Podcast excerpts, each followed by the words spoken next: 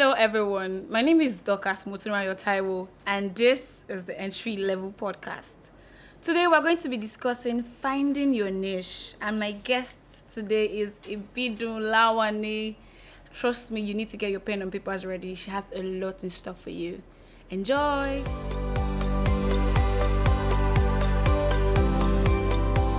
Welcome, Ibidun. Thank you. It's really nice to have you here. Okay, so my question is one thing that was obvious was that after the pandemic, when work resumed, some people shifted from just profit jobs to passion jobs. So, how does an entry level person manages finding their space or finding their niche, even when they have multiple interests? Okay, well, so it's okay to have multiple interests, and your niche basically is where you are most comfortable with. So if you are comfortable with more than one place, then you are at an advantage. So Okay. it's, sometimes people mistakenly think that your niche is just one place, but the truth is you could have various places that you are- you are good at. Oh, interesting. But okay, so yeah, that reminds me as you were talking, that reminds me of this um misquoted line about Jack of all trade, master of none, which is actually translated as Jack of all trades, master of none is better than the master of master of all is better than master of, of none. Okay, so how do you nurture your um your niche till it becomes something tangible? For example, I, I know I have a banker friend that decided that okay i'm sorry i don't want to do banking again I've, i want to go into the media and the person resigned from his job so if i'm in a situation like that what are the steps i need to take to nurture that niche that i've found till it becomes something tangible and it produces the result i desire. Okay, well, so sometimes people change careers not because they are searching for their niche, but because they are burnt out from their current place of work. oh interesting. And so it's not it's not enough to just move on. Basically you need to become a leader at what you do. What makes it a niche is that you have adopt, adapted completely to that environment. Wow. So some people don't wait to adapt completely Hmm. adaptation is basically when an organism right changes to suit its environment. Mm-hmm. so until you suit your environment you're not there yet. So some people don't even have any um they don't have any information about that the career or that workspace. They just move because of passion. Passion is not enough Hmm. basically. It's not enough. So there are a lot of processes. You need to you need to become a leader at what you do before you could actually call it a career.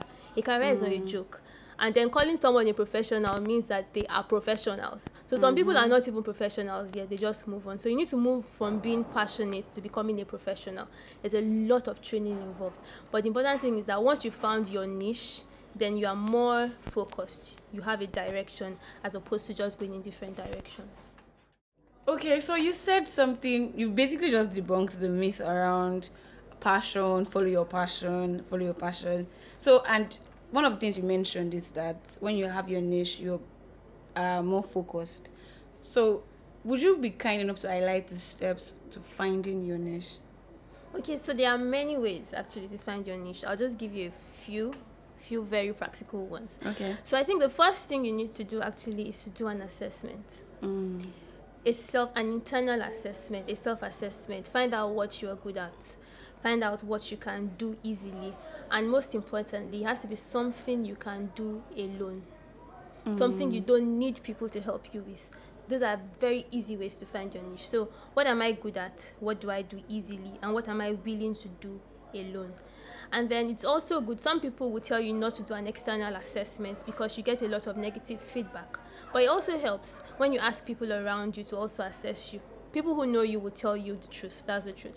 So once you have an idea of what you do well, so so that's the thing. What you do well, not basically what you like to do.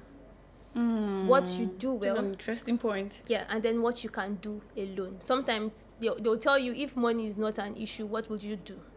Hmm. So that is basically what it is. So once you found that out, then you need to find out a path to becoming a leader in that space. So let's imagine that I'm somebody who I like to cook and I cook well, right? So I find out how do I now become a professional chef? You then follow the path. So there's a lot of training involved. The important thing is to find out the path to becoming a leader. It's not just enough to follow your your dreams. Always become a leader. Whatever you do, you should have your end goal should be the best at what you do.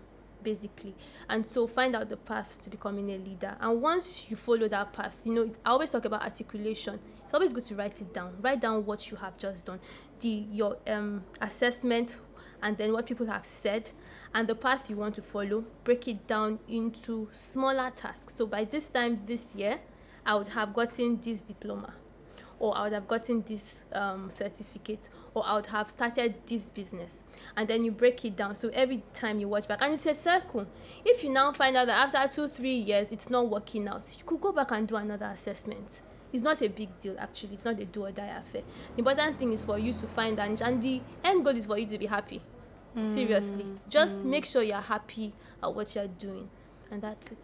You've heard it from Ibidun. Honestly, I've learned so much from this little time we shared together. I don't know if you have final words before we wrap up. Okay, so my final word actually is just um, there's this thing I always tell people leaders are born, they are not made. Everybody is born a leader. That's the truth. Everybody is hmm. born with some level of leadership inside of them. And so don't ever feel that you are bad at anything. Once mm. you hmm. fail, go back, look again, and then bring out the leader inside of you. Amazing, amazing, amazing. Leaders are born, they are not made. I should, you know, make a frame out of that and hang it in my house. Thank you so much, Ibidun, for your time.